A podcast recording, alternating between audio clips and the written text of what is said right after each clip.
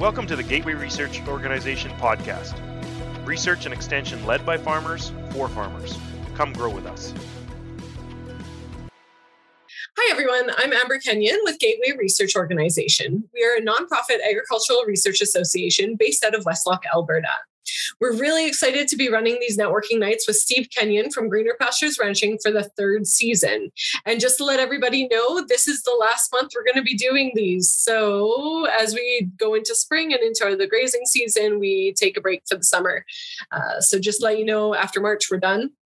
If you have made it onto one of these in the past or have listened to the podcast, you're going to know it's a very free flowing conversation and it's a lot of fun. So tonight, we're really excited to have Joseph joining us as our guest. Uh, Steve and I had the opportunity to visit, to visit Avalee Ranch this past summer, and it's absolutely stunning. Um, I got to fly the drone up there, and man, to get shots from above like that, it was just incredible. So, one of the things that I love about the work that they're doing is that even in an extreme environment like the Rocky Mountains in British Columbia, their family is showing that rotational grazing works.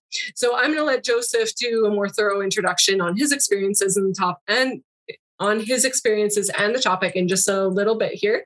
But first, Steve, do you want to introduce yourself and your thoughts on tonight's topic? Yeah, thanks, Amber. Uh, yeah, Steve Kenyon here with Greener Pastures Ranching. Um, we were pretty excited to go out and, and see Joseph's place here this summer.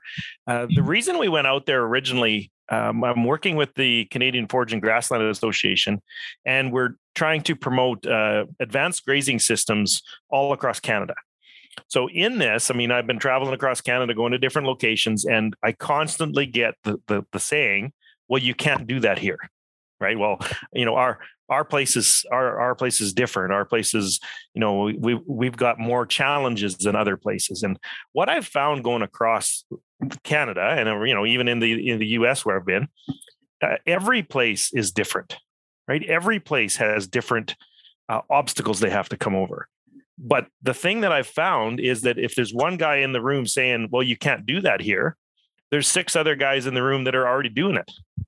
Right. And it always outweighs them. Like it, there's always more guys doing it than the ones that say you can't do it. So that's one of the reasons we went out there is, is uh, in our, you know, investigations for across Canada, Kamloops, British Columbia came up as the driest city in Canada. So we wanted to go out there and and show somewhere, you know, a, an environment that's pretty dry that uh, there's an advanced grazing system working. And it was really neat to go to Joseph's place and see the the sheep out on, you know, they're doing what was it about 700 sheep, Joseph, plus or minus something like that.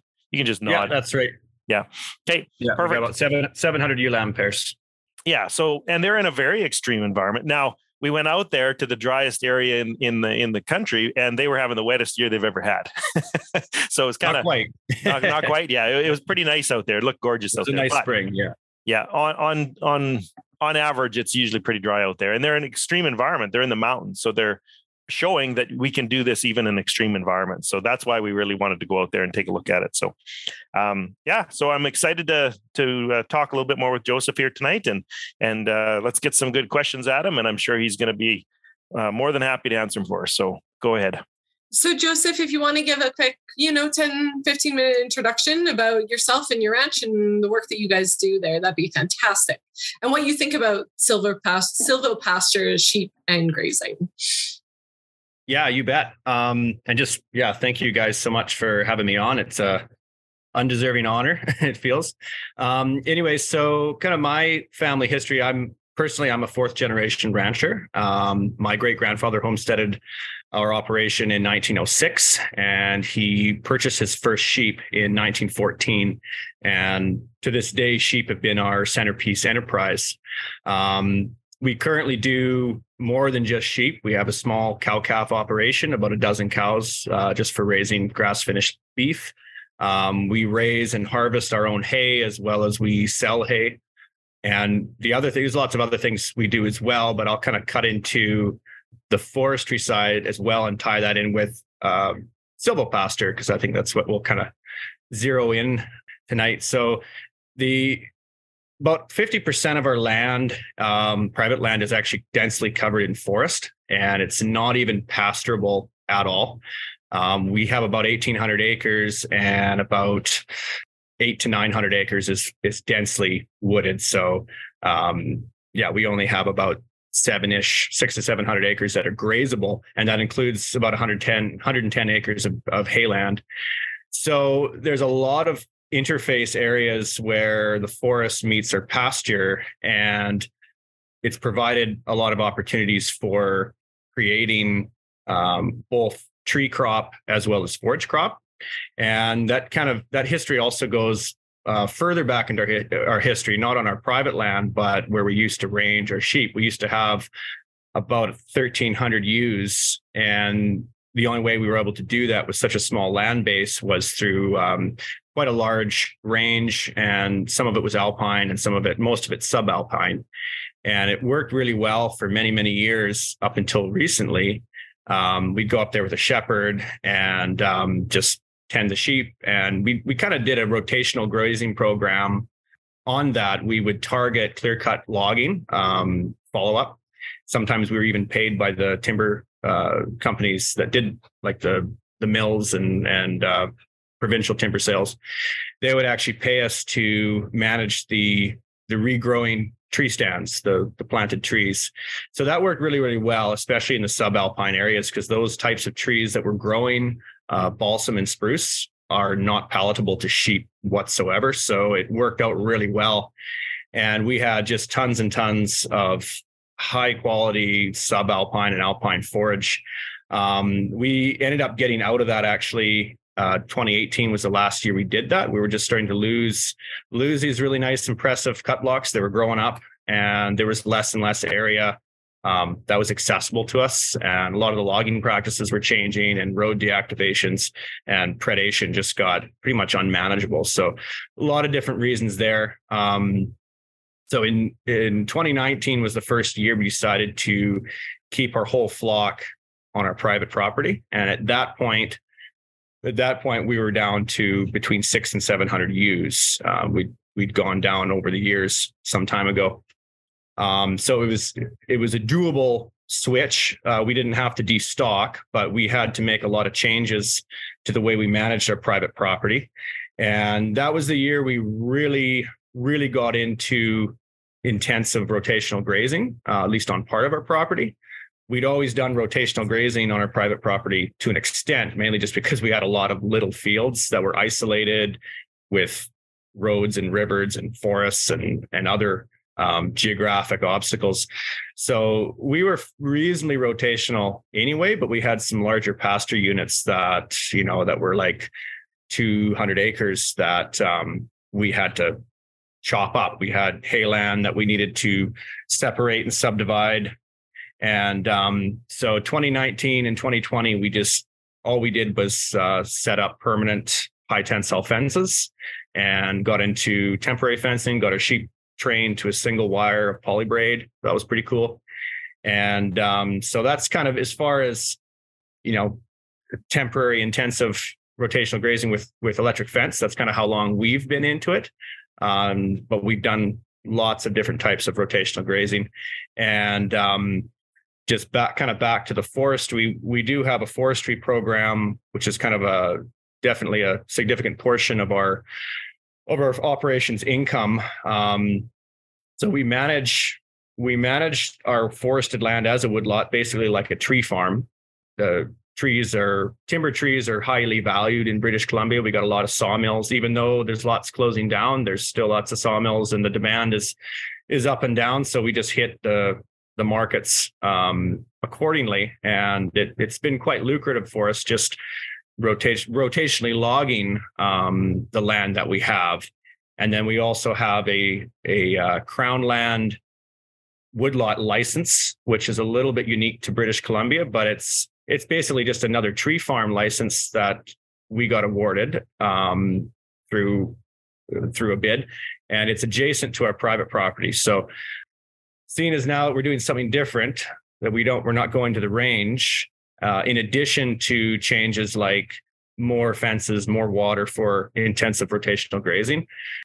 We've had to start also looking for more land opportunities, more grazing opportunities. And one of the disadvantages we have is we are not surrounded by very much land that is um, opportune to rent. There's there's very little agricultural land in our area. We're in quite a, a tight little valley, and most of the farms are pretty pretty uh, spaced apart, and there's not that much opportunity for that. So we kind of thought, well, hey, you know, we've got all this land. A lot of it is in timber, and we want to keep it in timber. That's a viable crop for us, but we also want to, uh, you know, increase the sustainability of our livestock. That's very important to us, and um, so we've been we've been kind of working on different areas for the last several years with a with a greater focus recently, I'd say. And basically, what that kind of entails is targeting a lot of it actually is targeting pastures that just grew into timber. Um, like we got a lot. Our we're predominantly Douglas fir, which is a kind of a softwood, I guess. and so we're we're mostly needle trees, conifers. Um, so that's kind of what grows. And we've got some pastures that have pretty much gotten over overgrown over the years. There were pastures and side hills that my great grandfather um, slashed with an axe and a bow saw, and then my grandfather had it logged.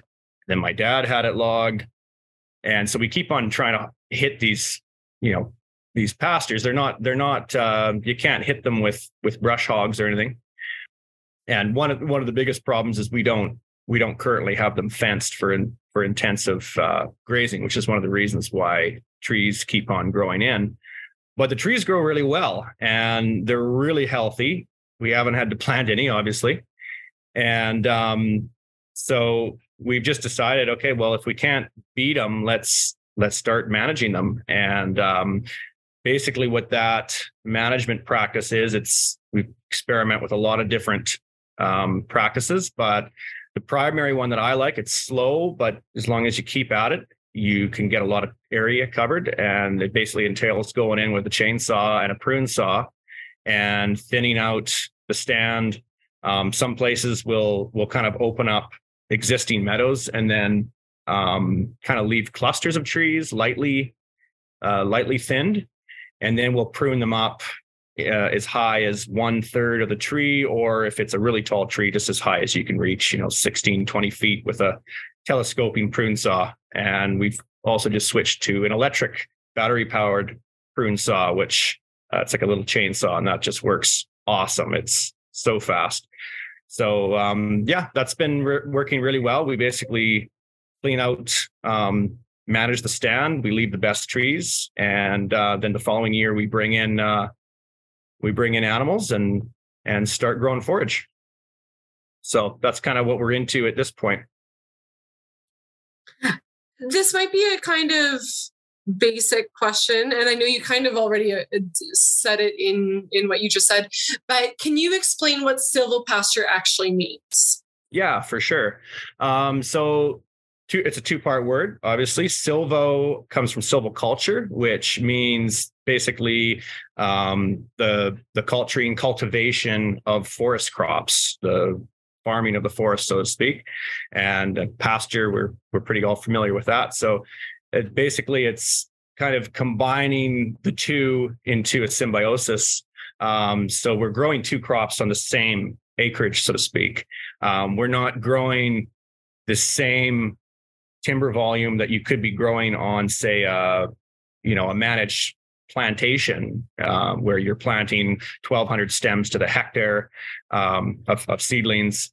And you know it's very tight spacing. We're looking more at like 500 trees to the to the hectare. Hectares 2.2 acres right? So quite a quite a smaller stand but because the, the trees are more spaced they're growing way faster. And there's enough light hitting the forest floor that we can start growing forages. And it's it's also a very a very excellent place to be in extreme weather conditions um, um, so that we'll, we'll often graze those areas in the heat of summer for the shade. Joseph, I'm really impressed at the the long term planning. right, we're like we're talking generations, yeah. right? We're we're planning for generations ahead of us. For so sure, that's that's really cool. So I was just gonna say, yeah, it's, it's one of those things where you know, it, if you love it, which I do, I it's one of my pastimes. I love just working in the forest. Um, so it's it's a good winter pastime. You go up, you know, go up on the snowmobile with your tools and um, there's not too much else you can do, but um, you can always prune and space a few trees. So we have Ruth up. Are you ready to go, Ruth? Uh, what is the difference between silver pasture and agroforestry?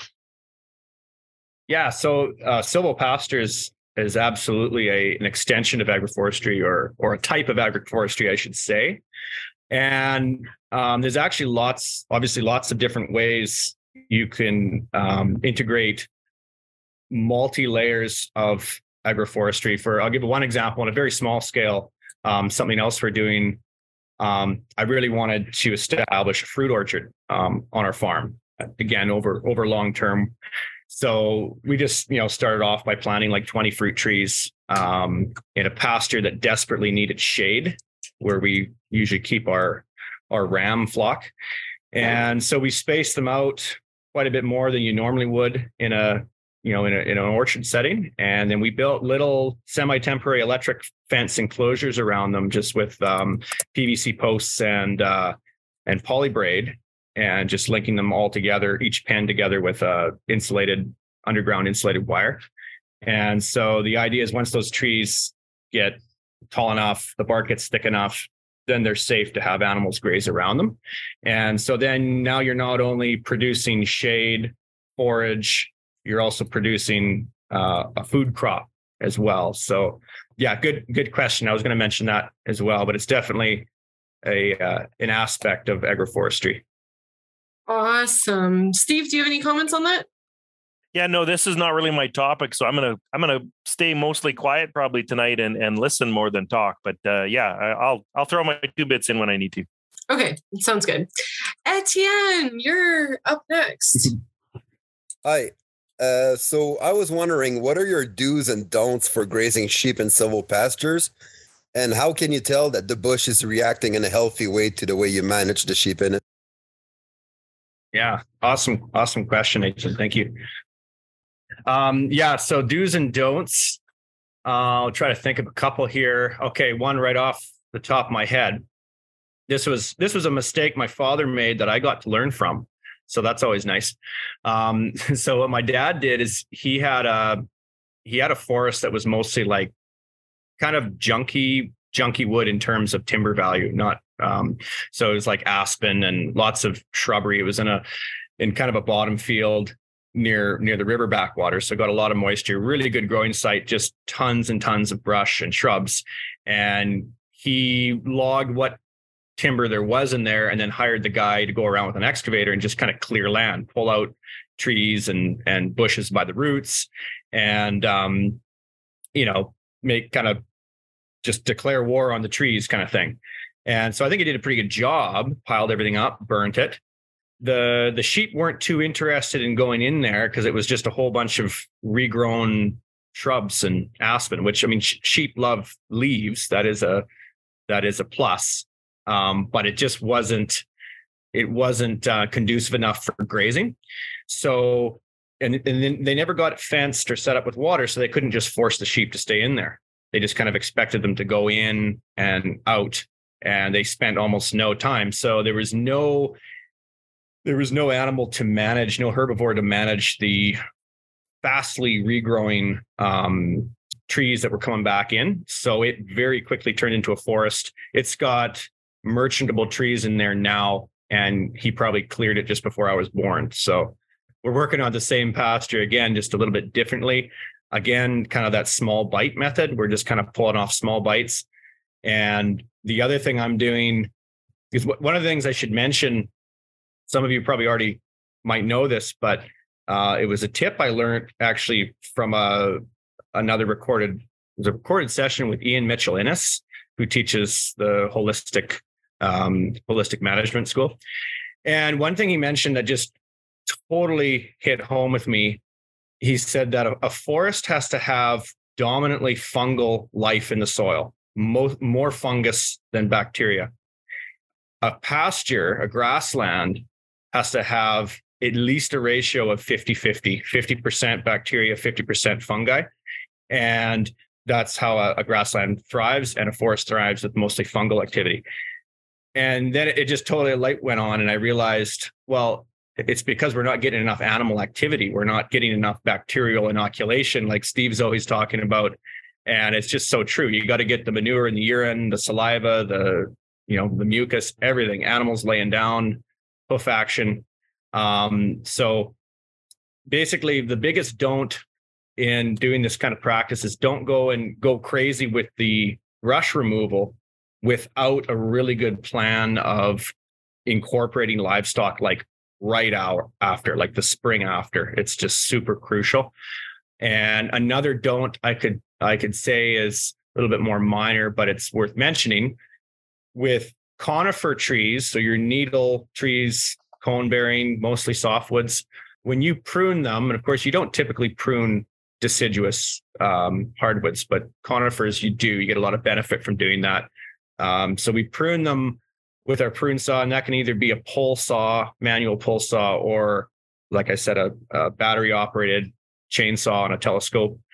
And you got to cut those limbs right flush with the trunk of the tree and leave like no little green sprigs, um, shoots behind, or else now that you've pruned everything, if there's one little sprig behind, it's going to shoot right out again. Same thing goes for when you're actually cutting cutting saplings and trees down, like smaller trees, juveniles.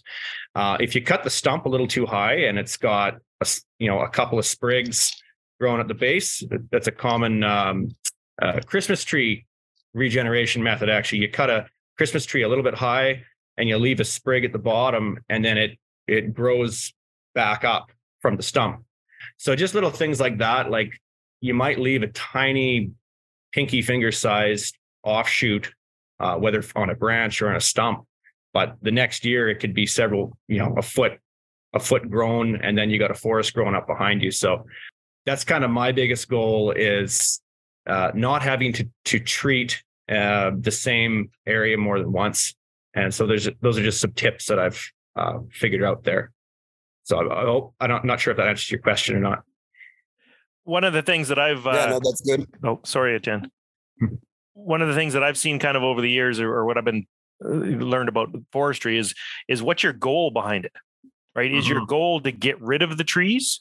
Is your goal to have silvopasture in the middle, or is your goal to have a sustainable forest uh, that you know is shelter for your animals? So I think we got to you know sometimes step back and say what is our goals in the first place like if you're if you're in an environment with lots of trees right? And they're constantly overgrown. You want to you want to hammer them. You want to get rid of them. Mm-hmm. Whereas if you're in an environment with not very many trees, you want to protect them and, and try and encourage them to grow. So depending on the environment is you know the the way we have to look at how we're managing those and and like joseph said the the fungal to bacteria ratio is important to that you know under under trees is is highly fungal uh, you know in your you know in your cultivated field all of a sudden a bunch of weeds comes up that's highly bacterial ideal situation if you want some some pasture you want one to one somewhere in the middle. So we, we got to kind of look at that as where we're starting from and where we want to be in 10 or 15 or 20 years so. Yeah totally like um yeah that, that's that's excellent advice. You just have to have a good plan um with what you what's your end result? What do you what do you want to accomplish before you start hacking things down or planting things? And that that's a good point too because if you're in say a prairie situation and you already have that high bacterial ratio and it's it's difficult to get trees established. So instead of you might be trading your chainsaw and prune saw in for a tree plant and shovel. Perfect. I would say that actually goes for any type of grazing whether it's silvopasture or not. Um yeah mm. interesting comment. Uh next up we have michelle's ipad. Are you ready michelle? Maybe michelle? Okay i'll read it out. Um how do you rotate the sheep in the forest? Do you use temporary fencing? Yeah, so it uh, it kind of depends on what we have set up, and a lot of it just because it's largely not yet complete on a lot of these pasture areas, pasture units that we're working on. Um, so some of them aren't really fenced or watered. So we kind of resort to a lot of our old-fashioned uh, shepherding instincts so uh, that might just mean going up with one or two people and physically holding the animals, the sheep in areas. And then that's also another really good time to do a little bit of tree management. So usually we'll send the shepherds up with, you know, a set of you know, prune lopper shears or uh, you know something quiet that's not going to make a bunch of noise for the sheep. And it's amazing how much you can get done without motorized equipment. And so they're you know obviously watching watching for predators, keeping the animals in the right location, and doing a little bit of tree trimming as well. And then if that's another thing, if there's not water um, in that area, then we'll be bringing them back to another location where there will be water for them to bed, and then go back up to the grazing area. So, kind of one of our biggest, one of the largest pasture units, kind of that, that I've been just describing largely. That's kind of like that. We actually just last year we we put in a gravity water system, water pipe, and um, so at least we got water to the area. I'm, I like whenever I can, I like to get water in before I put fences in. It's usually usually what you have to do anyway because you, you put a fence in with no water and kind of what's the point? So um, yeah our, our plan going forward now that we have water is we're going to do a perimeter high tensile fence. And with enough spacing we'll probably have another high tensile fence down the middle of the pasture just so that we can run poly braid so we are going to attempt at doing um, you know intensive high rotation grazing uh, in those areas as well. And another advantage that you can use if you already have the trees, prune trees, um, especially with polybraid material for electric fence. And, and I've done this for uh, bordering off pastures that, you know, just kind of had a drift fence that wasn't working or whatever. Um, just running screw and insulators on a board nailed onto a tree um, saves on a lot of a lot of posts. Use scrap boards screw and insulators, which are super cheap. And then even if you have a bunch of kinks and corners and it's not a perfectly straight fence, that's the advantage of using, you know, one eighth poly braid. It's strong, it's light, you don't need a bunch of braces. It's way more expensive per foot than high tensile. But when you factor in, you don't need a bunch of posts, you don't need braces. Um, it it gets very economical, especially if you're only only running one or two strands. So yeah, so those are that's kind of the fencing strategy, and then when we have no fencing strategy, shepherding. Great, thank you. We have Nathan Daniels up next. Hey, great, thank you. That's been so interesting. Um, one one of my questions was just about about predators, um, having lost some calves to mm-hmm. to wolves um, in the sort of Quesnel area. What what's worked for you? What hasn't worked for you? both when you're on the range and on your own home place? Um, and then what about lambing? Do you do you try to lamb out on pasture or do you do you do that in the barn? Yeah, for sure. Well, got sheep, you're going to have predators, mm-hmm. um, and obviously with with cattle and calves too. So we rely super heavily on guardian dogs. Um, we've we've had guardian dogs since uh, I don't probably 1995 was when we first got them. Um, up until then, it was just strictly shepherds, and even even on the domestic pastures, we had to have a shepherd um, with a rifle uh, ready to go. Right. So even on the range, when we had, I think the most guardian dogs we ever had was about seven. The the breeds that we usually would run would be um, when we started out with some Pyrenees.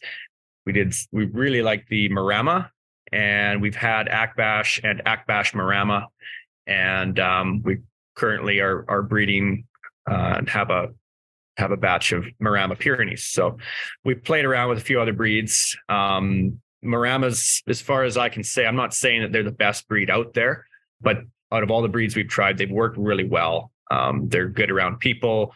You can train them to not bond to you and to bond to the sheep. So I mean that's that's kind of a whole nother thing, the training. But in general, they work out really, really well as long as you just teach them to stay with the sheep is the big thing.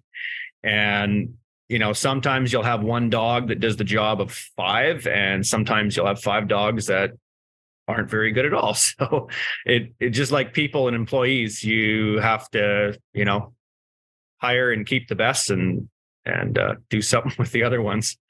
But um, yeah, the, the guard dogs are indispensable. They they pay their wages probably better than most employees when they're effective and you have the right combination. And then obviously, like I mean, even when we were ranging on on the on the on the mountains, um, we always had someone with them. Sometimes more than one person. Usually, that person's armed with a rifle capable of taking down whatever might be around, which sometimes are pretty big critters. But yeah, and then the other thing, of course, since we've focused more on our private property with fencing and rotational grazing is we've seen an enormous reduction in kills just by implementing a tighter rotational grazing, uh, especially with the guardian dogs, because if you know the, the, the dogs usually go for a nap for the majority of the day, and that's when the sheep are out grazing. So if you have a one or two hundred acre field with lots of geographical dynamics, you might have a bunch of sheep you know, down over a rise in a forest around over a hill or something. And we've had this happen um, where a bear will come down, kill a sheep. The dogs were sleeping less than 100 yards away.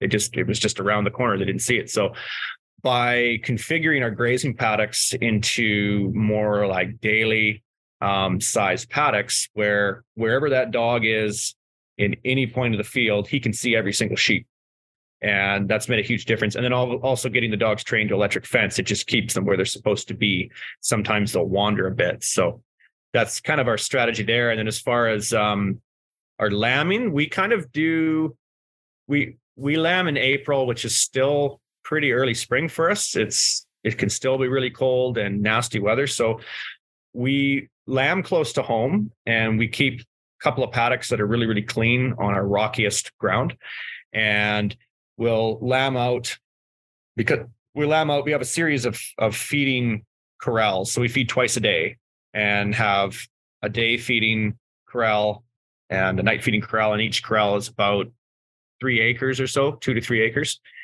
Those are where they they'll have their lambs. So we got someone just monitoring the flock all the time, and as a ewe has a set of lambs, uh, we'll bring those in, make sure they're they're suckled. We don't suckle them unless they've unless they've had an issue or something, and just kind of assess the ewe, put them into a small jug. We got like a series, several series. We got about hundred pens, close to hundred pens that we call jugs. So they're like a four by six foot pen with a little roof, and um, all built out of solid wood.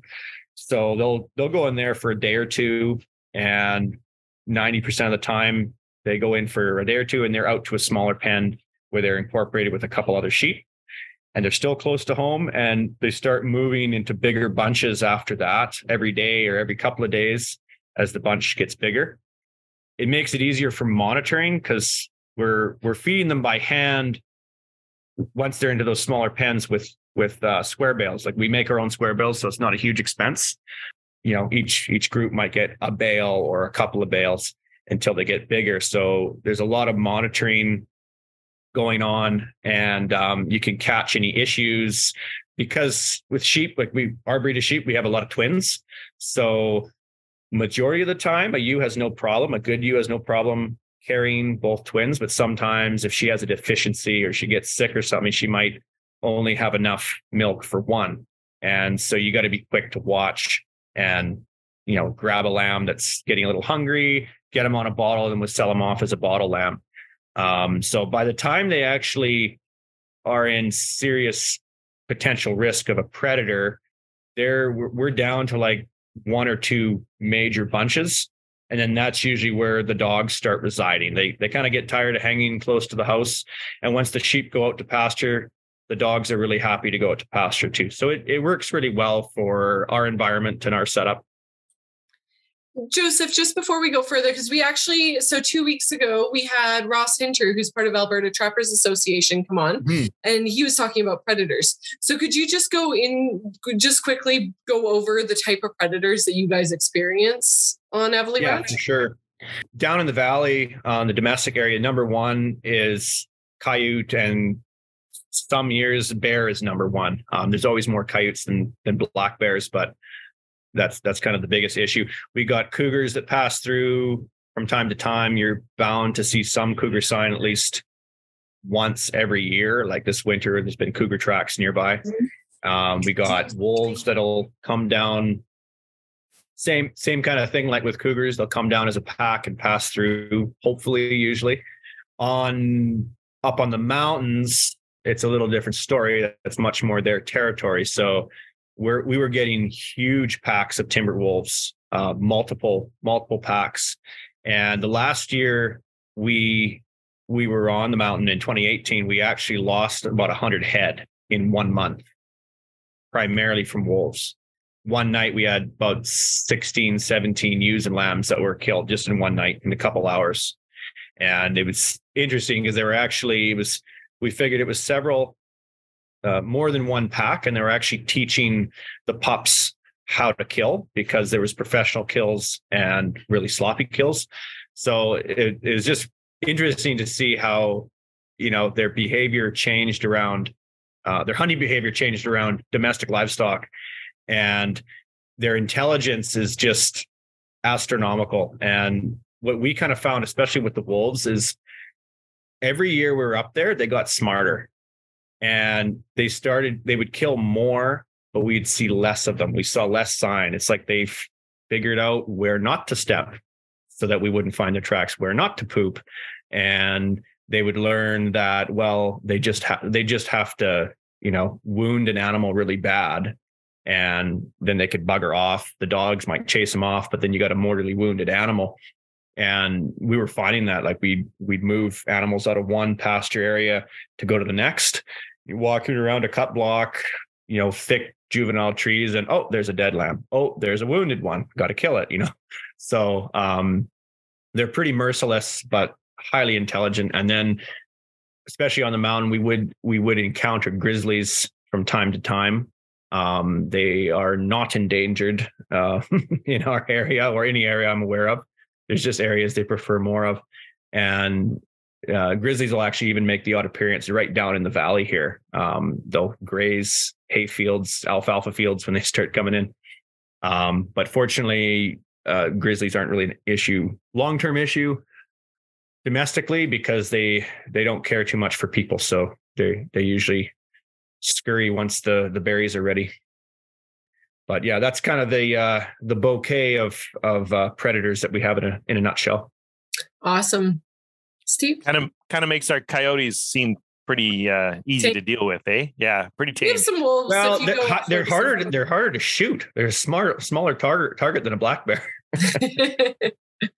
And they are for the for the dogs too. Like they're they're easier to uh you know if you got your dogs napping in the in the heat of the day a coyote walking by is pretty easy to miss compared to a bear you know you can they can smell them from yards away and but one thing i will say you know it's interesting so this last year just to just to prove my point here this last year was probably the first year we've never had a single kill even since we've been on been off the mountain like mm-hmm. the first two years we were off the mountain we still had quite a few kills like fewer but we had some black bear and some coyote kills and some wolf down on the domestic uh, property and we also and and so this last year we didn't and we also had the smallest guard dog population we ever had we only had like four and and three dogs at one point which is pretty small.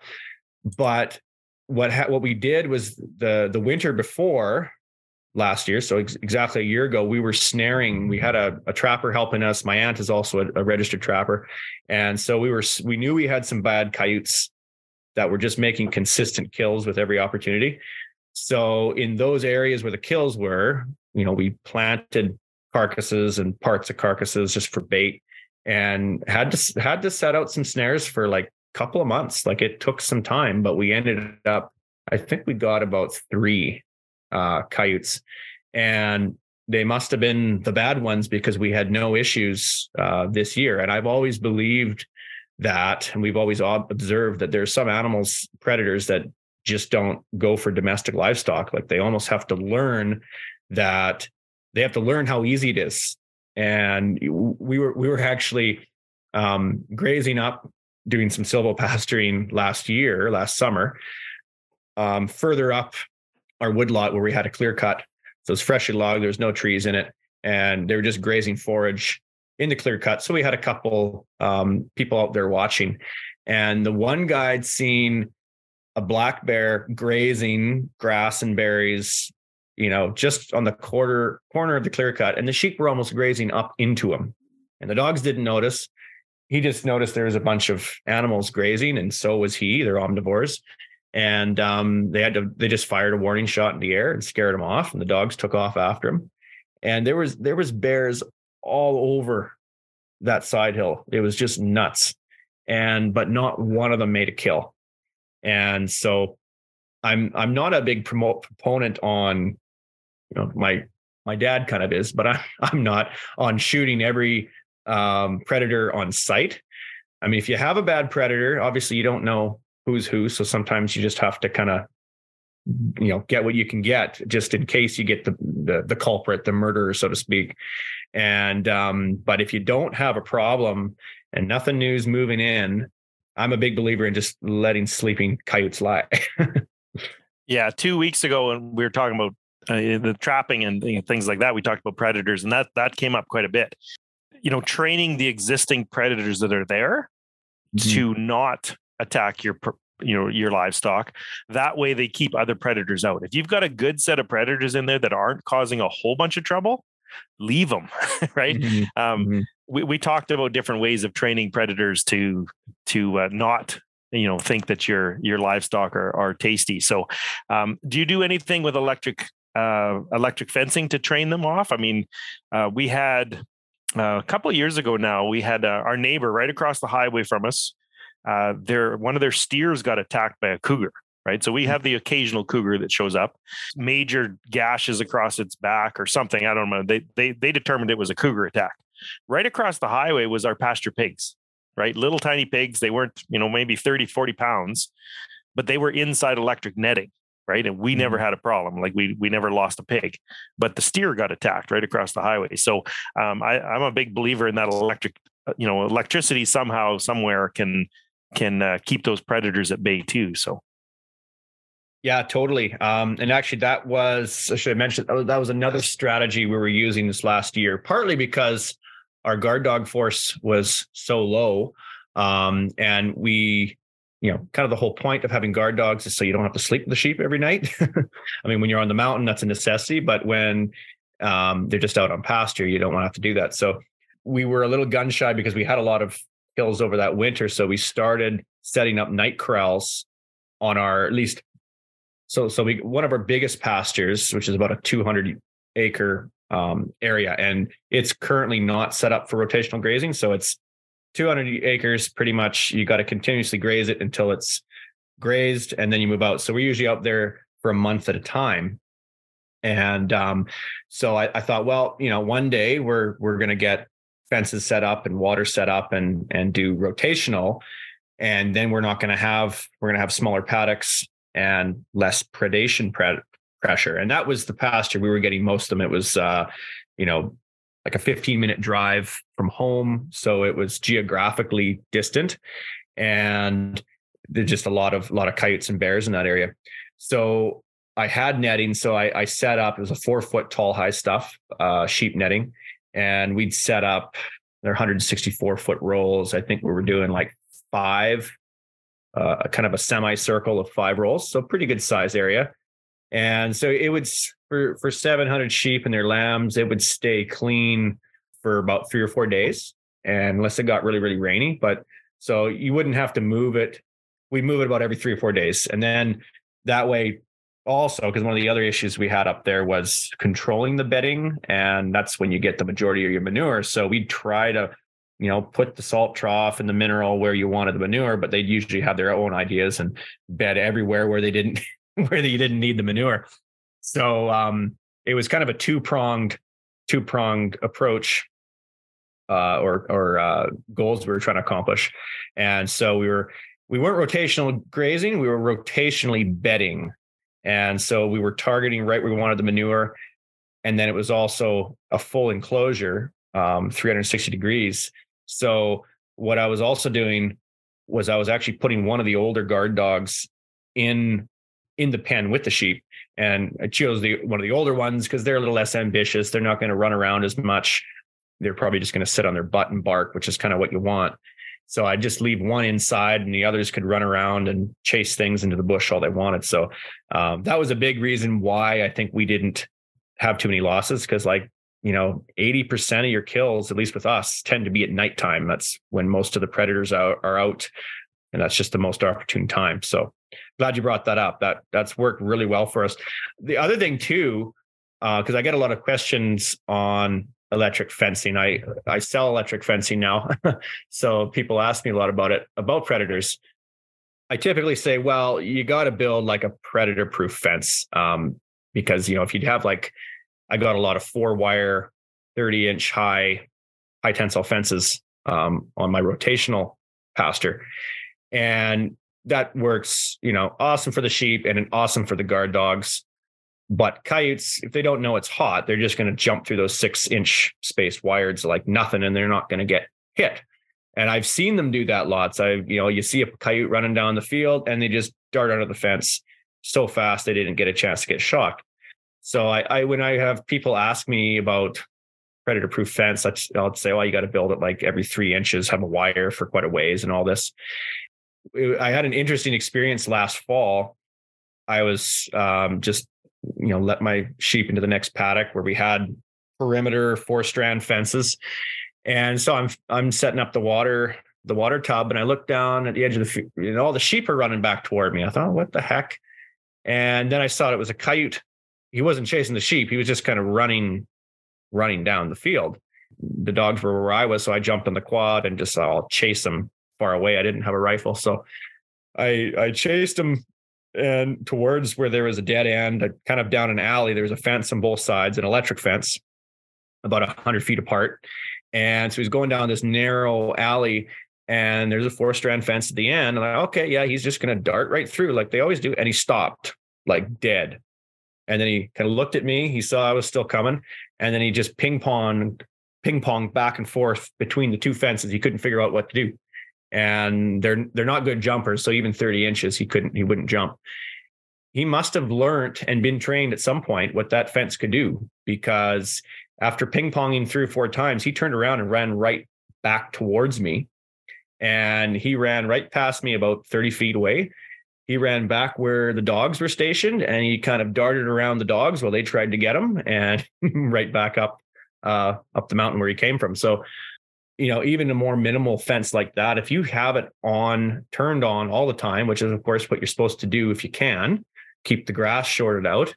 Also keep it on to keep the wildlife trained. And um, you know, they might go through it 50 times without getting shocked, but eventually they probably will get shocked. Yeah. So they they do get trained just like our livestock.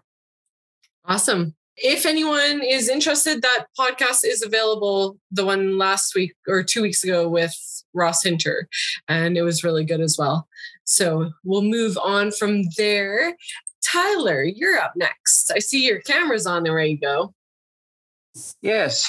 So you've already touched on it a bit, but I just want to go into a little more detail about how your water is set up in relationship to your paddocks and how you manage that, whether it's strip grazing or individual paddocks, each with their own water, whether you just uh, leave the backs of the bags open and they travel back and forth to the water and just a little more detail if you wouldn't mind. Yeah, for sure. So we have multiple different systems and worked out actually really well where we did the majority of our electric fencing for kind of the one pasture unit that we wanted to be more intensive, like daily moves and that kind of thing. It was we we chose that area to start first because it was our best land. It was our most productive land. It was closest, you know, to the ranch headquarters. And the other reason was one of the reasons why it was our best land is we have a full irrigation system um, in that whole area. So we're still kind of from the Stone Age. So we're we're doing hand lines for the most part, but their gravity it's a gravity system comes out of a creek. That's one of our biggest advantages where we are you know i mean we're not in the rockies but we're close to the rockies.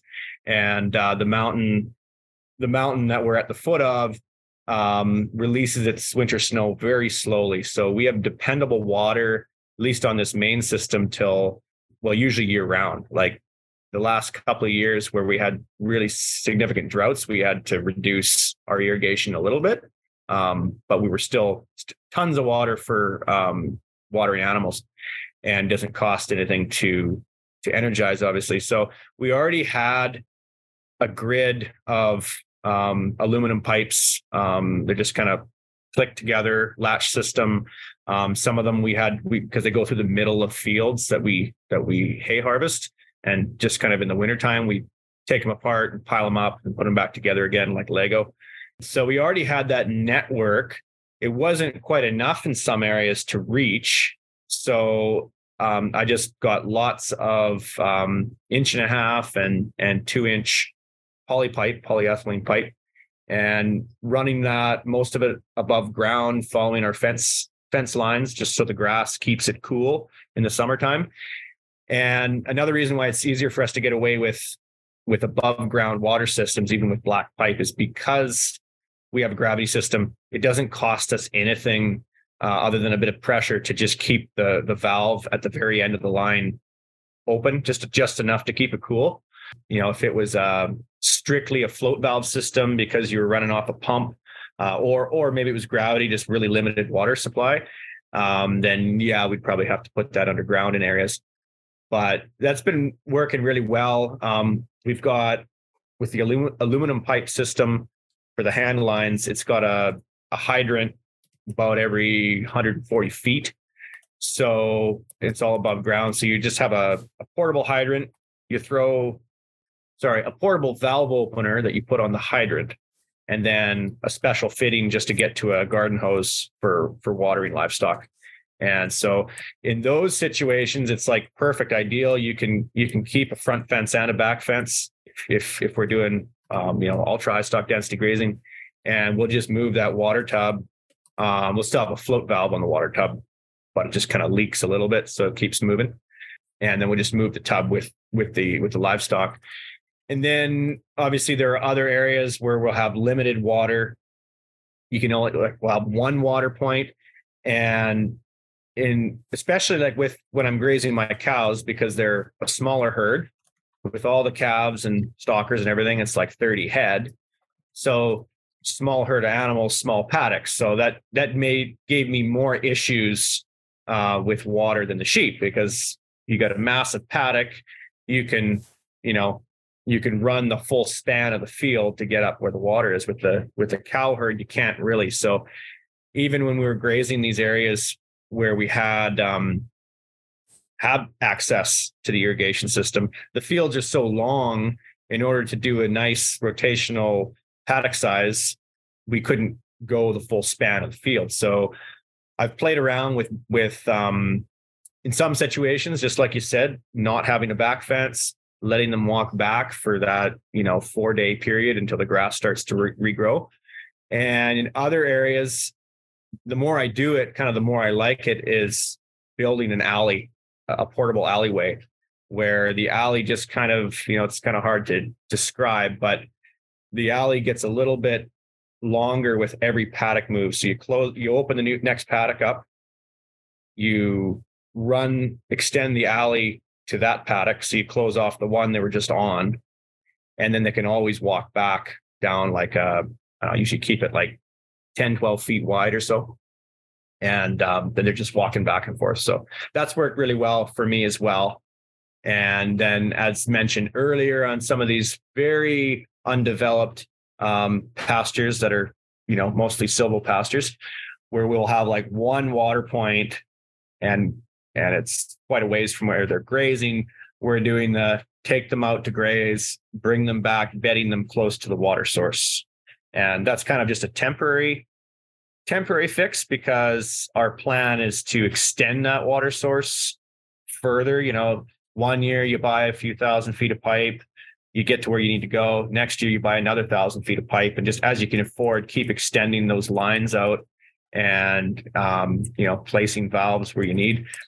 And I, I use a lot of bigger pipe too, like I mentioned, inch and a half and two inch.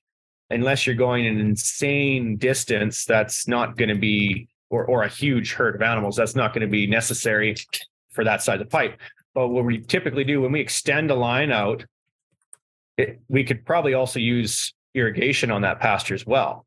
If we don't have stock watering, it means we we don't have irrigation watering. So I like to just spend the extra money for like a two inch line or an inch and a half, and then you can use either. We've started using those Irripod um, or K Line is another brand name where it's like five to ten sprinkler plastic pods linked together on a, about a 300 foot length of hose. It's like a snake train, and you just pull it around in a grid pattern with an ATV. There's there's lots of good information on on YouTube online for K line and Irripod. So they're a great irrigation system that you can use on a lot of livestock watering systems just because they don't need a huge amount of pressure and, and they're easy to move. So you can get over a large, large area relatively quickly. So anytime I can do a multi-purpose investment like stock water and irrigation, I'll uh, I'll definitely prioritize that. Perfect. Thanks. Uh, next up, we have Graham. Good to see you again. Yeah, just good to see you. Joseph, I'm curious about your your intensive grazing. Uh, have you seen a change in your fleece density and volume? And does that make a difference as you market your fleeces as you change your densities of how you graze your your sheep? Um, I haven't seen. It's a good question. I haven't seen a notable notable difference in fleeces. They're they're still pretty. The the the breed we have is Corriedale, so they are they are dual purpose. They have a good quality fleece. They're kind of they were bred out of the merinos, but they don't have nearly as long a fleece as the merinos do. So you know, kind of a, a medium length fleece, I guess. So it doesn't take an insane amount of energy to grow out. The other thing, I guess, with the rotational is our our intensive rotational grazing is kind of seasonal for when we're grazing those specific pastures that we have the ability to do that at this point. So there's still a lot of areas that we're we're having to graze continuously on, you know, not continuously all year, obviously, but continuously on a month basis, say. And um, you know, so there's still the the drawbacks there. But um I can definitely say like we we part of our marketing program, most of our lambs we sell live just because that's where the market is and we we um, do about 100 lambs ourselves that we finish and then we sell to to uh, direct to consumers and as meat. So the finisher group that i took out this last year i really wanted to just you know do the best i could really good rotational program. And so i after they were weaned i grazed them for about a month. And so i put them on our our best pasture gave them actually pretty good sized paddocks because the intention wasn't to maximize utilization or soil impact. The it, it was to get maximum nutrient into the animal as consistently as possible. So I was really just tip grazing, just grazing the very, very best. Um, there were larger paddocks, so you know they were in there for a few days at a time, and then I I give them access to another strip for a few days and they're just grazing, you know, clover tips and and second growth grass tips. And I would say this last year they finished better consistently than I've ever seen. And that was the biggest difference we did, as opposed to previous years where we either just give them the, the same field, the same 20 acre field, and just let them pick away at it over the course of a month compared to doing what we did last year it was a huge difference. Um, like I'd say our average finished hanging weight, like weight after butcher of the carcass, was typically like we were we were stretched to get 40 pounds. And this is on a six, seven month old. And um, they're they're a smaller animal too, but strictly on grass, we were struggling to get a 40 pound carcass. And I'd say this last year we averaged probably out of 100 lambs, averaged about 45 pounds. So um, which is which is pretty big because they pretty much max out at 50. That's that's as big as they get unless they're just putting on fat. So definitely some differences there. Your carcasses are better. You've got challenges though, and and trying to find a market then for your fleece, for coffee or well, the, so we yes and no. We sell the majority of our fleeces in packed packed bags so we sell most of them to the Canadian cooperative wool growers, and um, we get kind of a premium price because we're growing that premium breed. You know, they're associated to the merino, the Corriedales are, so it's a finer wool fiber. And so we're getting around two dollars, just over two dollars uh, a pound raw weight, which is pretty good. I mean, it's still expensive to shear; it's time consuming to do. Um, we're also we actually just picked up a few hundred pounds of our own processed wool from Carstairs um, just last couple weeks ago.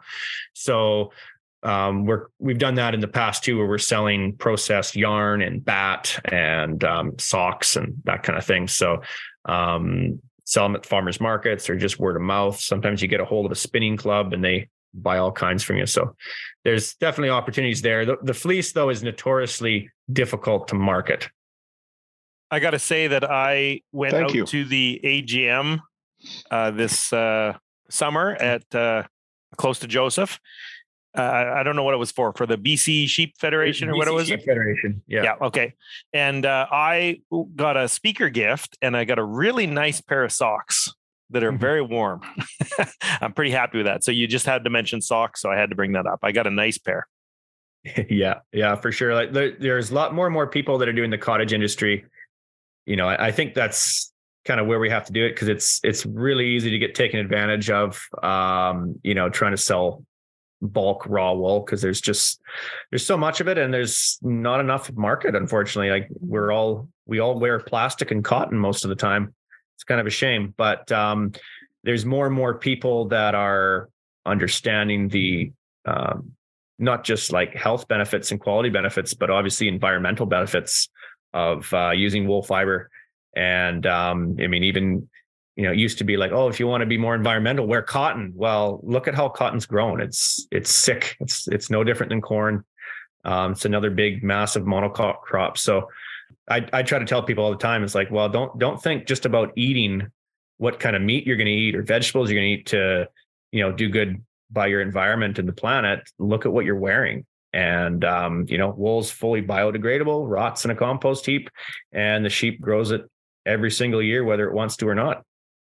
We should start a bit of a promotion about saving the baby polyesters. I was gonna say in, Right. in the after in the after networking networking, if you guys want, I'll go into my rant about the importance of wearing fur and wool. Yeah, yeah.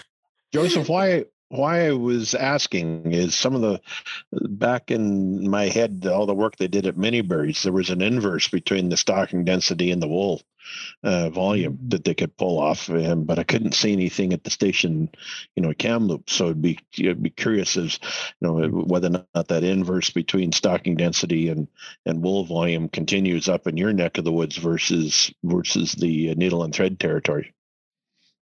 Yeah, that that would be interesting to do. Actually, um, I haven't heard heard that stat. I mean, it makes sense because the you know it's just like.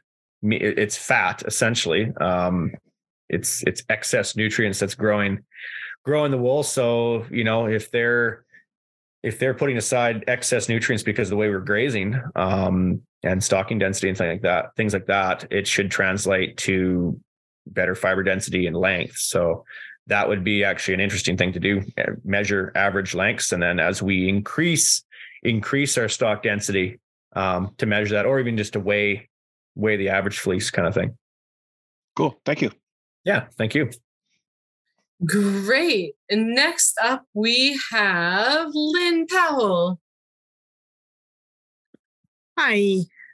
Um, so I had a couple different questions, and we'll I'll start with go through them. How many dogs would you have on just like 22 acres? And then also, uh, would you get dogs at the same time as you're getting sheep if like you're just starting up? So I'm planning to get like between five and 10 sheep this summer. And then should I get a dog at the same time? Should I get puppies? Should I get an adult? Love to hear your thoughts. you betcha it's a super good question because it's uh it's easy it's easy to do wrong too. Um Yeah. as far as number a number of dogs in most cases i would always recommend get at least two.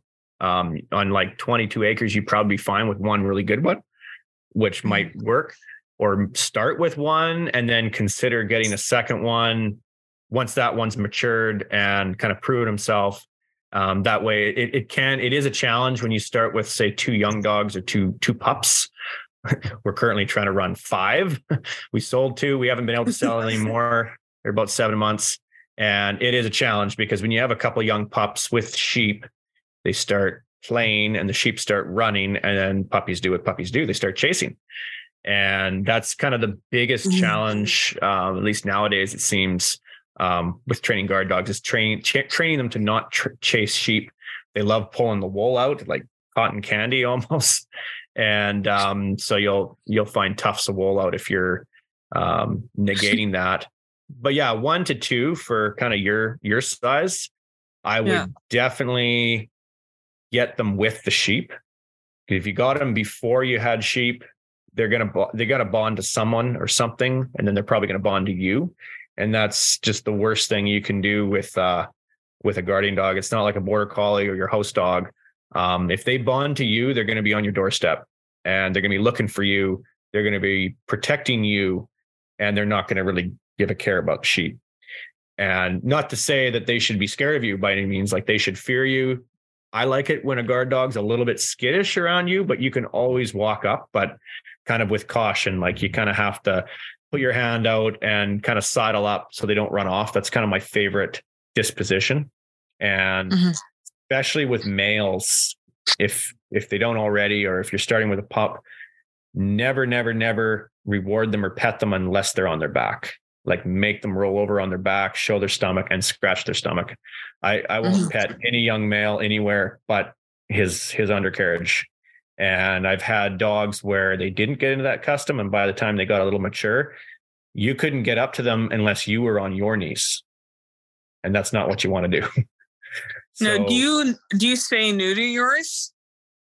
yeah if we, if we don't have any plans to breed then we do absolutely. Um i'm not too worried about waiting like you know some people are like oh they got to be three years old before you neuter them so they're fully mature. Um the, the thing is yeah they, they might they might be a little more they'll stay more alpha in my experience. If you neuter them late if they're already kind of an alpha personality they'll stay more alpha but Yeah. if you have more than one dog, well, you only want one alpha.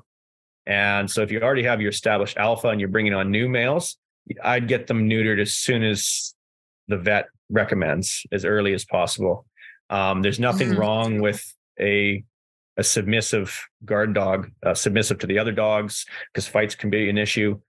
Obviously, Mhm. submissive to to the people, and they'll wander less. Um, you don't really. Some people think, oh yeah, you, they're they were up way up the mountain chasing coyotes. Well, there's no sheep up there. Why why would they chase coyotes up there? And that that's Yeah, a common yeah. tactic that coyotes and wolves use. They'll actually lure a dog away or all the dogs, and a, another couple of of canine will come in and they'll just slaughter. Um, they're really smart that way. So if you can train a dog to never leave the sheep, it's hard. But if you can train them to like that's their comfort zone, that's Mhm. perfect. It's absolutely perfect. Yeah. And Okay, yeah. um, last question was on uh, puppies versus mature. Um, I would, I would always go with pups in pup phase, unless you can get like a guaranteed trained dog from someone, like another sheep operation that says, "Hey, I have this trained dog. I'm selling him as a trained dog. If he doesn't work out, I'll refund him if you bring him back." I would, I would enter into that situation. Okay. So I had a couple other questions. Um, do you have any issues with CL, Maedi-visna, Johne's, or do you even like track that? Yeah, so CL at caseous lymphadenitis. Um, there and there are other there are other um, diseases similar to caseous that aren't actually caseous too. Like do you have the pussy looking cysts um, that come off at shearing time.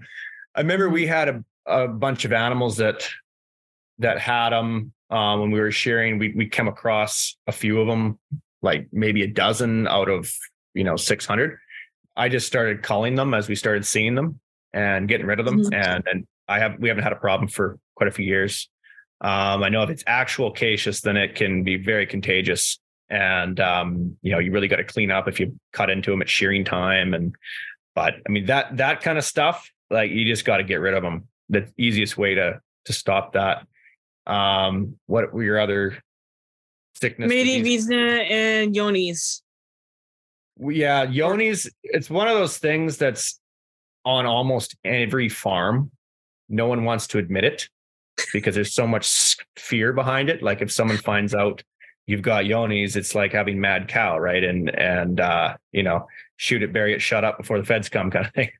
Um, I don't think it's quite that crazy now, but that yeah, that is something that shows up very rarely for us. Um, Mhm. It's really easy to spot, and it and it it just hits one animal you know, here and there. You, you don't really get a pandemic of it.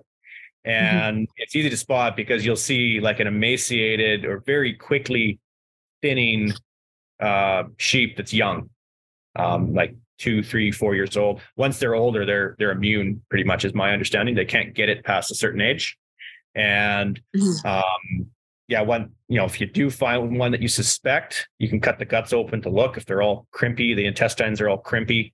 Um, that's probably what it is. And yeah, burn it or bury it deep somewhere.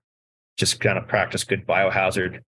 And I've I've talked to the vet too about like trying to track it down because it can be a genetic genetically passed. And mm-hmm. basically the answer I got from my vet was it's so difficult and so costly in a large flock to track down every animal that might be passing it around. It's almost not even feasible. And seeing as you only get like, you know, one every several years out of several hundred sheep, um, it's just I don't really consider it an issue. I got other things that are that are far worse than that. Yeah. And then the other one I mentioned was the Maedi-visna, but from what I've read about that, again, it's, it's that are getting, you know, they have it, and you get rid of them. And sorry, what was what was the name of that again? I, I kind of missed the that. Maedi-visna or, or the sheep pneumonia MV. Oh yeah, like uh, yeah, Movi. Like that's the that's the thing that um is being a problem in wild sheep, right? I'm not sure. Like I know like it it can cause ewe syndrome. If they didn't get mastitis, it can cause lumps in the udder. So like your lumps in the udder are either MV or mastitis. And mm. then it also cause it's um, also known as like pneumonia, sheep pneumonia. So it can cause yeah, like I, the wheezing. I didn't. Yeah, I didn't know anything of that name specific. It's probably similar to like the Movi um, that domestic sheep can have. That um, it's it's more of a it's more of an issue with wild sheep, and they can get it from domestic. But uh, I mean, we we have we have different pneumonias from time to time. Not usually. Uh, we've had the odd pneumonia pandemic with lambs specifically at the end of the season. Yes where we had to, you know, give everybody a shot of of, of oxy tetracycline, and and that was it. Like basically vaccinate with antibiotics. The, the one and only time we ever had to do that, and there's no problem. So, but yeah, as far as pneumonia, like in lambs, yeah, they get it when they get compromised. A hungry lamb, it gets a cold night. You might have the mm-hmm. odd ewe, same thing. They probably were just at a compromised immune system, as, as most of us is the issue. And then, yeah, like we've seen um, lumpy udders from time to time. I think that's probably usually from from uh, mastitis because you know or a hard hard bag. But again, we the more we call those out um, instead of trying to hang on to them. Oh, she's got one good side still. She can raise a single. Um, we used to do that more, and then we just had more and more problems. So the last few years, we've just really been clamping down on any issue whatsoever, and and um, that's really been getting rid of a lot of those problems. Yeah. Um, last question that I had was oh, you were t- talking a lot about an electric pruner. Yeah. What do you use or what is it called? Where do you get it? Yeah. So it's actually made or at least marketed by the chainsaw company Stihl or Steel. Uh, it's the orange one, the German made, probably one of the most common chainsaw um, companies sold yeah. in Canada. And um, anyway, so the pruner that they sell, it's a telescoping, really robust telescoping pole. Uh, I think you can telescope at about 16 feet, and it's got a, just a small, probably a 16 inch or 12 inch bar with a little thin chain chain blade on it, and mm-hmm. really good heavy duty um, heavy duty battery that lasts hours. So you just go into the bush with two of those and it usually does all the work you'd want to do in a day anyway. So um, yeah, we I used yeah. to use just like a Japanese type uh, pole prune saw on a telescope or or even on a your own homemade stick. And mm-hmm. some of those blades do work amazing. Um, if you really like the manual tool set, they they work really good. They do get dull eventually, and they're a little hard to sharpen. And the blades are still pretty darn expensive. Like you can buy a manual pole blade from Japan for like over 200 bucks. So they're expensive. Might as well spend a bit more, I think, and get a an electric if you're going to do serious serious work. Yeah, I've got a bunch of it. I mean, it's not a whole lot, but it's a lot for me. But yeah, a small amount of forest to clean up, and nobody's done anything in it and for like 12 mm. years. So there's like a trees that are half leaning over and dead stuff and yeah. I mean, that was all my questions. Thank you. Awesome. awesome. You bet. Thank you. Thanks, Thanks, Lynn. Steve, you have a comment there? Yeah. Uh, actually, I want to go back to Lynn's first question and uh, add to it for Joseph. Um, what's your opinion or, or uh, you know, how do you deal with the difference between male and female guardian dogs? Right? Is the testosterone in the urine a big factor? You know, age difference. You know, what's the, you know, eh, should you get a male dog or a female dog, or should you get both? Is my question. Mm-hmm. Yeah, that's probably the million dollar question.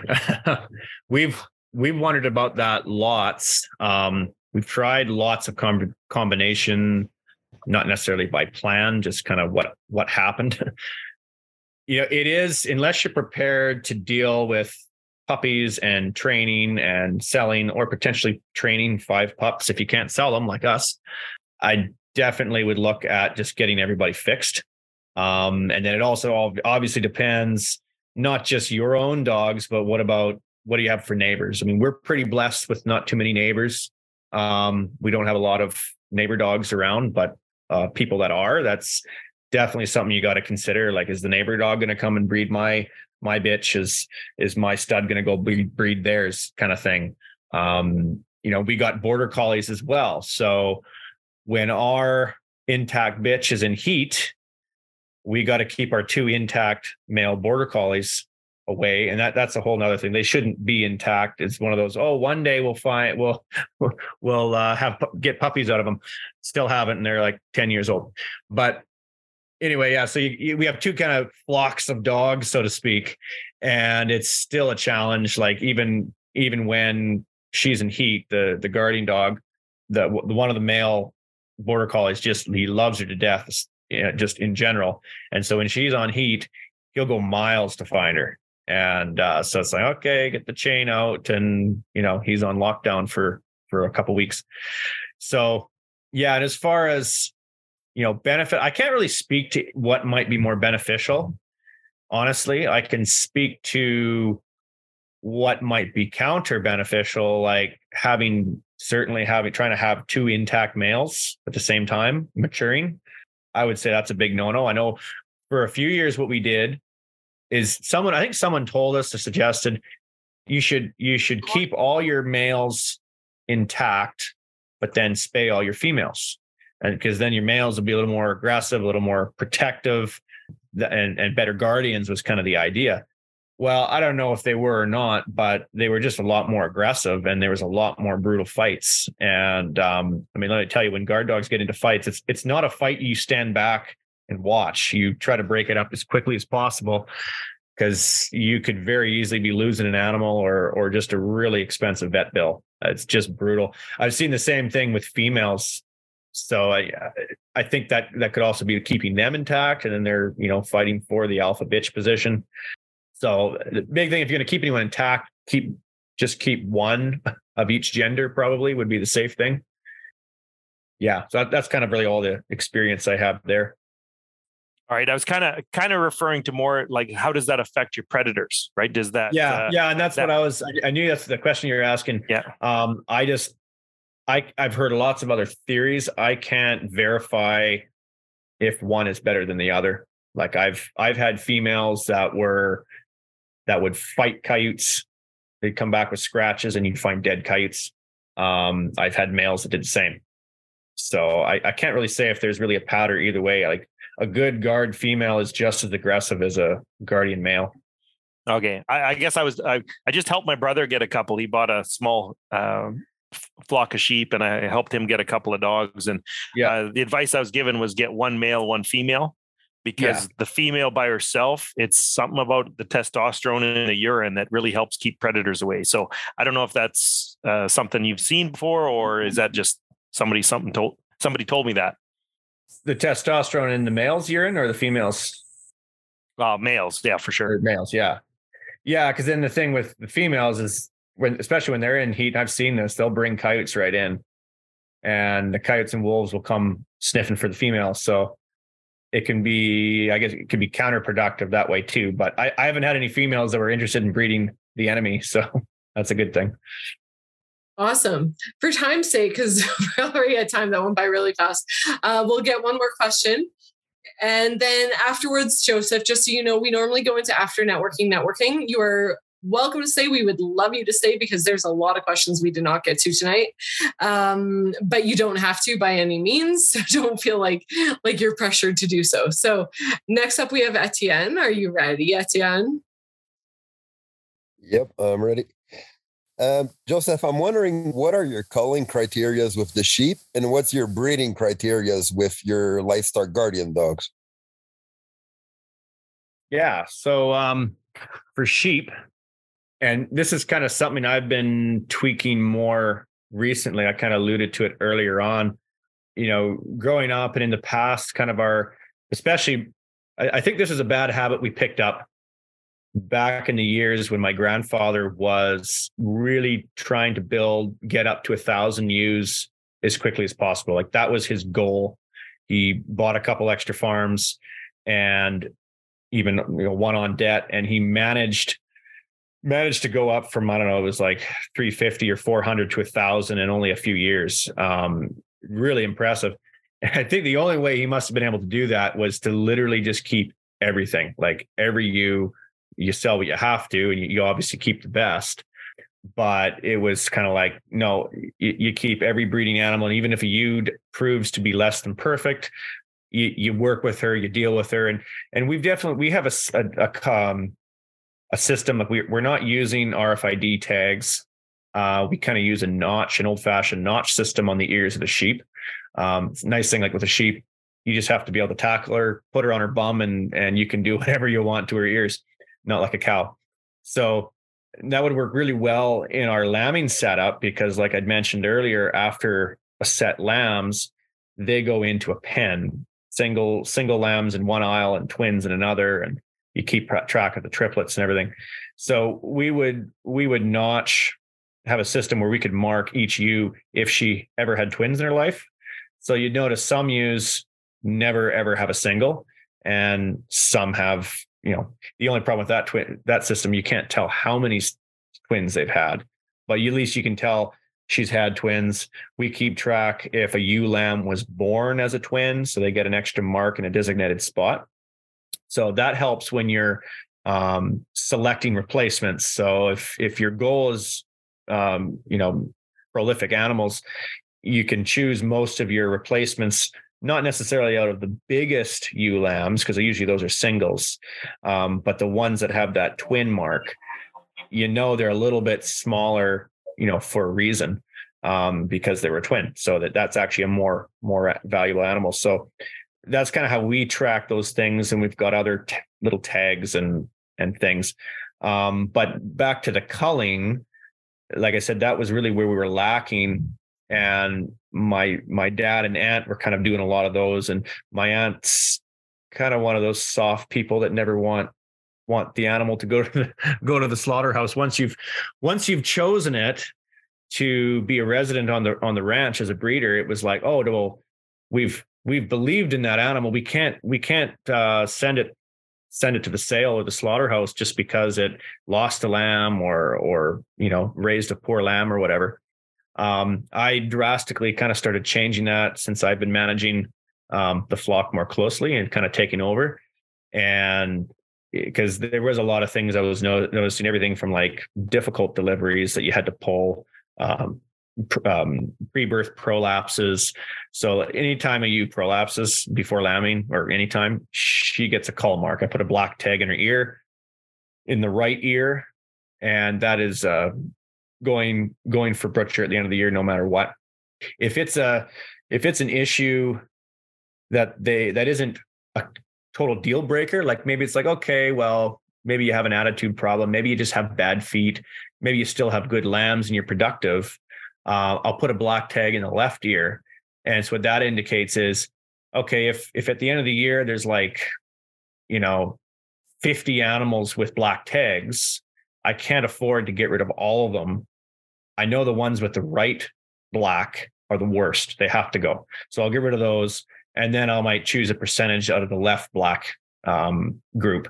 And, or, you know, if that group isn't that big, I'll get rid of all of them if I can afford it. Um, but the big thing, if they have that black tag in the left, or sometimes we'll just give it another notch uh, on the left ear, on the top of the ear, that'll indicate, yeah, we'll keep that ewe, but we'll never keep any of her progeny. So instead of marking if she had a nice looking set of ewe lambs, but maybe she's got bad feet, maybe a bad fleece, whatever, we won't mark those ewe lambs or uh, the males for ram replacements. We'll just leave them slick ears. That means they're they're basically a wether. Um, they're just market lambs. So that's kind of a way I can see that we're starting to clamp down on some of those issues and um, and kind of make a decision. Like if you can't afford to call everything all at once sometimes, and you have to kind of decide what's the worst thing, what do we need to get rid of, and leave some optionals for you know, like I said, if you can afford it. So I'm not sure if that answers your question or not. Yeah, it does on the sheep part. I was also wondering what's your selective criteria to decide which dogs get gets to breed as far as the livestock guard mm. dogs go. For sure. Um, so of course with with the deliberate intentional breeding, we've done lots of breeding in the past that wasn't intentional. So at least as far as intentional, the biggest thing I'm looking for um, is behavior in the dog. You know, if it's if if it had a big issue chasing sheep as a pup, I I might not be so keen to keep that one as a um, you know as a breeding female or male. You know, if they were if they were easy to train and they stay with the sheep, all those qualities, um, that's that's kind of what I'll go through. Obviously, we've got a way. It's it's different, obviously, with with the dogs because, like I just said earlier with Steve, it's pretty unwise to have a lot of intact dogs. I mean, yeah, you could have a bunch of females that are intact and a really good stud, and then you know choose the females as you go. But kind of once you've once you've kept your breeders, you're you're kind of committed, unless you unless you come to an issue that you really don't like. Oh, you know those pups from that pair really did poorly for whatever reason and so then you might fix the male or the female and and get it by another breeder something like that. So we're still in the very early stages of that. So i, I can't give you a really professional answer on that unfortunately. The other thing i'll say though at least as far as because obviously health is important. Um, one of the issues we noticed in and it was often in the akbash or akbash crossbreeds is hip dysplasia and you know it's something they they'll live with for a long time. Um, they can be in a lot of pain but they can manage it and you can give them medication for it but it's still it's expensive to manage and they don't function that well. So that's definitely something to look for. If you have any kind of bad joints or hip dysplasia or something like that i would i would never breed a dog like that. That's good. Thanks. Mm-hmm. Awesome. Thank you. So we are well over time. Um, we'll do some closing comments, closing remarks, which is our normal, normal course. Steve, if you want to give some closing thoughts on this, and then we'll turn it over to Joseph to give closing thoughts, and then we'll go into after networking, networking. Excellent. Thank you uh, yeah, my closing thoughts. I just really re- want to uh, show my appreciation to Joseph for you know coming on tonight and also allowing us to come see his ranch this this summer. That was a highlight of my summer for sure, Joseph. Um, you notice uh, the the background picture I stole from Valerie. That's from the Averly Ranch. There, um, one of my favorite pictures I have right now. Actually, I, I uh, very impressed at that picture. And the the guardian dog in the background there was uh, my highlight. So uh, yeah really really appreciative of all everything that you've done here tonight joseph. And uh, uh, yeah i hope we can meet up again in in in the future here for sure. Thank you very much. Yeah, for sure. Well, thank thank you so much, Steve. Uh, I'll be sure to tell Valerie that she's got quite the collection library of pictures, and and you do look good in there. I think you'd make a good shepherd, actually. Catch I'm up on your eating time. yeah, I'm I'm uh, pretty new to the to the the the herding or the the flocks. Um, I'm the backup shepherd here. Whenever something goes wrong, I get called in, and I I end up saving the day. Right, Etienne? Look at looking after the employees' sheep. There we Good go. So joseph if you want to go into closing remarks basically what we do here is just talk about maybe any encouraging comments you have for people that are either getting into sheep or are currently in sheep and silvopasture and and for the topic of the night any thoughts that you have Yeah, for sure. Um, so one thing, of course, I kind of did things backwards for most people. Like we had sheep and then added like cattle uh, in addition, which um, and the reason why I did that actually is because one of the biggest drawbacks with sheep is parasites, as a lot of people would hear. You know, it's you, you- people might say, "Oh, you, gotta you gotta drench them like every month," and like the New Zealanders do. Um, you don't. You can manage them better than that, but it is a, it is a struggle uh, keeping weight on them with parasites and regrazing pasture and all that. So, um, cattle are just a fantastic way not just to diversify but to mitigate uh, parasite load because dissimilar species uh, are dead end hosts for dissimilar um, parasites. So uh, my my cow herd's a little bit too small to have a huge impact yet. Um, I never have to think about deworming the cows though, which is nice. But I would say like for people that have probably the majority of individuals have cattle or the majority majority of cattle, adding a few sheep I think is a fantastic idea as long as you understand the predation issue. That's the number one issue in just about anywhere in the world. There's only a few places where that's not an issue.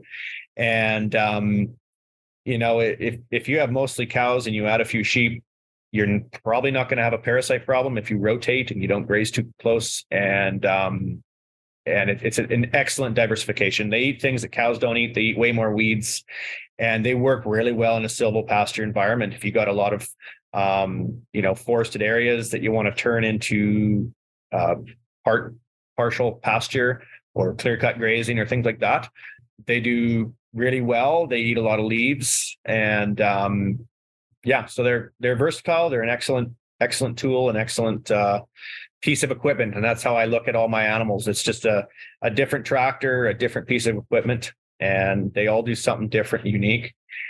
I didn't really touch on it either, but you know, you guys have used uh, pigs. We did one year of pasture forested pigs in a kind of a semi pastured forest, and um, man, you you probably wouldn't even have to start up a chainsaw if you had enough pigs and you used them, rotated them regularly enough in the forest, because they they grind stumps, they girdle trees, they dig up roots. They're incredible. Um, we're hoping to diversify into that at some point and actually use pigs and cows and sheep in a specific series um, to not just improve, but actually create from scratch um, semi-pastured forests. And I think the potential is really huge there. Just to use use your livestock as as your as your equipment, as your tools, because that's what they are. They're value adding, value adding the forage, the solar energy, the nutrients in the soil. That's what we're after. So, yeah, that's that's what I'm going going for right now. Anyway, awesome and thank you so much for having me. well thank you everybody if you have oh steve has a comment Sorry, one more comment I forgot. So if anybody out there is saying, you know, you can't do that here, right? I just want you to think about Joseph and his environment. He's got a pretty tough environment and he's making an advanced grazing system work there. So very impressed, Joseph. Thank you very much for your, all your uh, wisdom and knowledge. Uh, appreciate everything you've done. Thanks. Thank you. Great. So, for everybody that's on the call or listening to the podcast, if you have not yet subscribed to Greener Pastures Ranching on Facebook or Gateway Research Organization, we have a YouTube channel, we have Facebook, we have Instagram, we have Twitter.